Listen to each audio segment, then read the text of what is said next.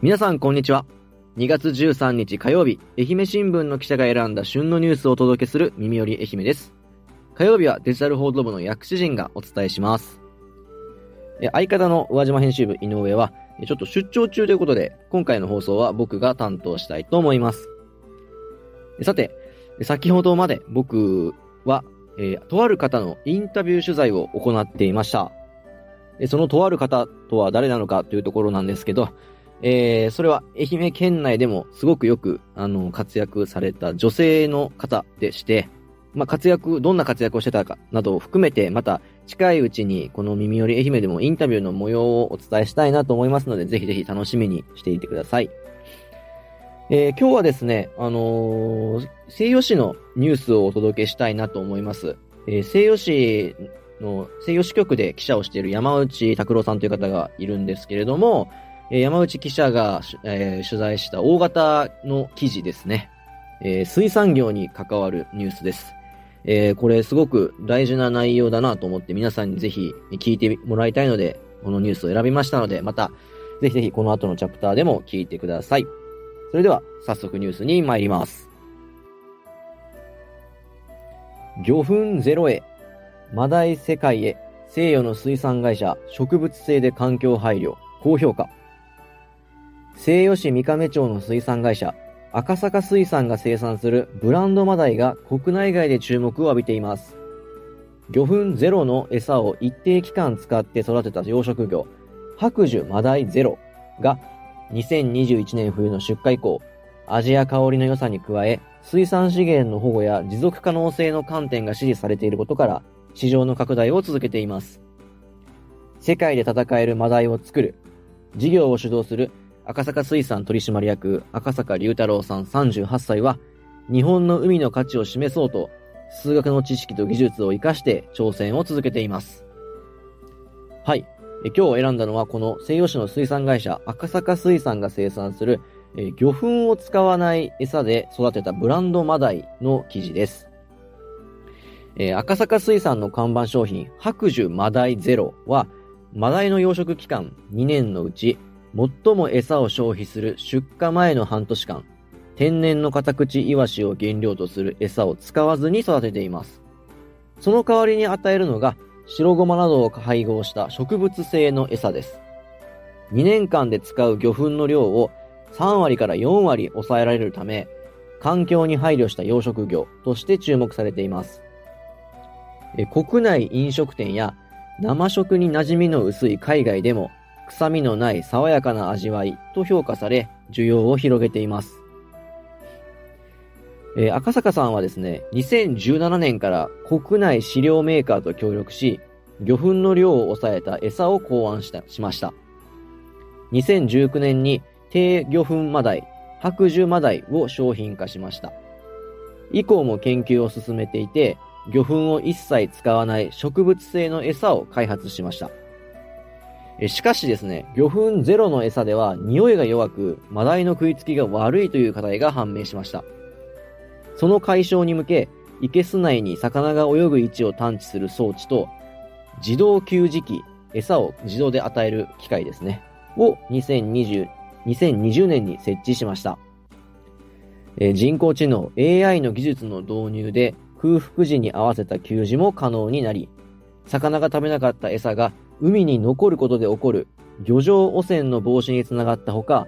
スマートフォンで遠隔から餌を投与することで、社員の負担を軽くする効果も見られたといいます。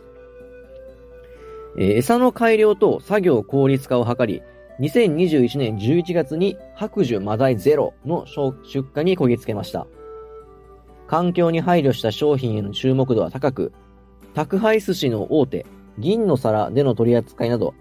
国内からの注文に加え、環境保護志向の強いアメリカやシンガポールなどでも需要が拡大しました。出荷はいちねんめ約いちまんびき、にねんめ約さんまんごせんびきと順調に推移し、さんねんめの今期はじゅうまんびきを目標に据えています。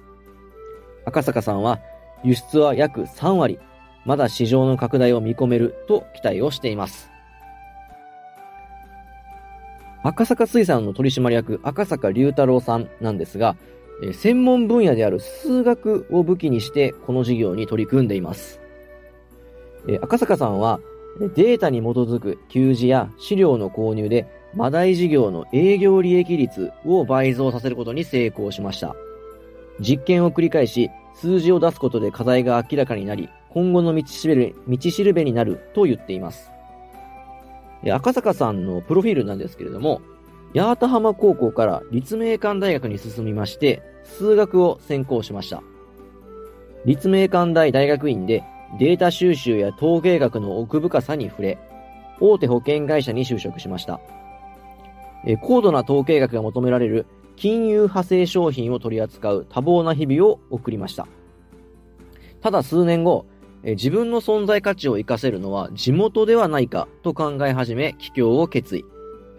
心の奥底にあったのは、統計学で水産業を変えたいとの思いでした。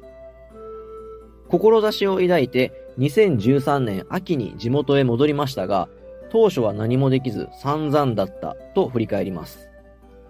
マダイ養殖費用の約ななわりは餌代、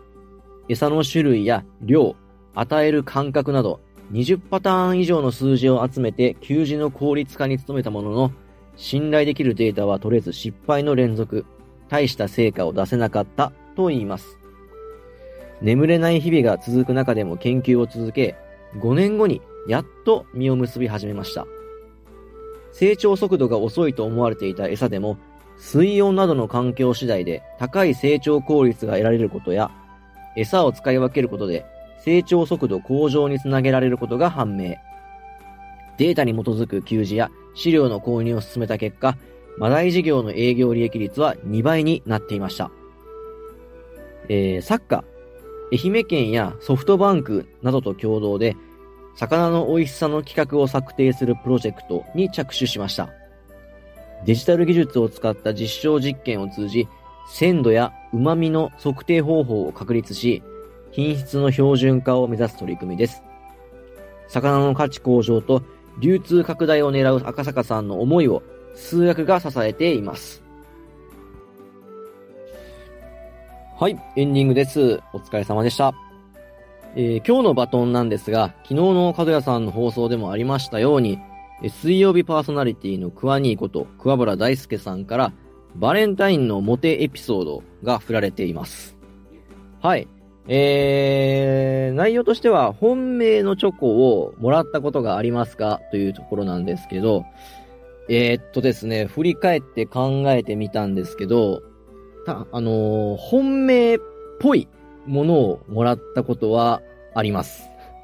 これちょっとなんか自分でやっぱり紹介するのはめちゃくちゃ恥ずかしいんですけど、まあちょっと聞いてください。えーとですね、あのー、一つ、まあ、鮮明に思い出せるのは、高校いちねんせいの頃、まあ、あの、えー、バレンタインデー当日だったと思うんですけど、まあ、部活が終わって、あの、自転車を止めてある駐輪場に行きますよね。そうすると、カゴの中に何か入っていました。で、えーと、まあ、見ると、袋に入ったチョコレートだったんですよ。多分手作りで、なんか丸っこいチョコボールにカラースプレーみたいなのがかけてあったような記憶があるんですけど、それを見て、あと、それの中に、えっと、手紙が入ってて、で、その手紙の内容までよく覚えてないんですけど、なんか、名前も書か、名前は書かれてなくて、えー、なんか好きですみたいなことをなんか、書いてあったんですよね。で、まあ、誰からのものかもわからないまま、えー、一応なんかその無下にするわけにもいかず、えー、持って帰って確か部屋でこっそり食べた記憶があります。今思ったらちょっと、えー、危険な行為かもしれないですけど、まあ、まあ高校生なんでね、そんな悪い人はいないと思って、まあ、持って帰って食べたんだと思います。まあ、あれが本命というかなんかその、ぽいものだったなという感じですね。まあ、あとバレンタインデーのそのチョコをもらった思い出っていうと、まあ、学校、中学校とか、えー、高校もそうですけど、大学もそうか。まあ、そこちょこ、なんていうんですかね、その、もらえはしたんですけど、なんか、告白と同時にみたいなのはあんまりないですね。その、好